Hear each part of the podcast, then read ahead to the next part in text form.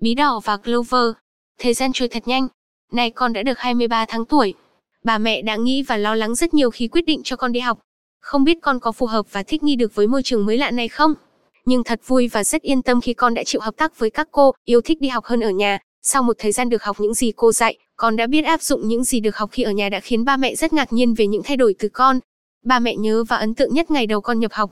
Con rất hào hứng và vui vẻ khi được đưa đến trường, gặp các cô con quên luôn cả ba mẹ. Đến giờ về thì gương mặt rạng rỡ, không hề khóc, không nhõng nhẽo. Và đó cũng là lúc Bem cảm thấy vô cùng yên tâm khi quyết định cho con theo học tại trường Clover Montessori, và cũng nhân cơ hội này ba mẹ gửi lời cảm ơn chân thành và sâu sắc đến Clover Montessori cùng các cô trong thời gian qua đã tận tình quan tâm đến con, chú đáo chăm sóc và dạy dỗ từ những khởi đầu mới lạ.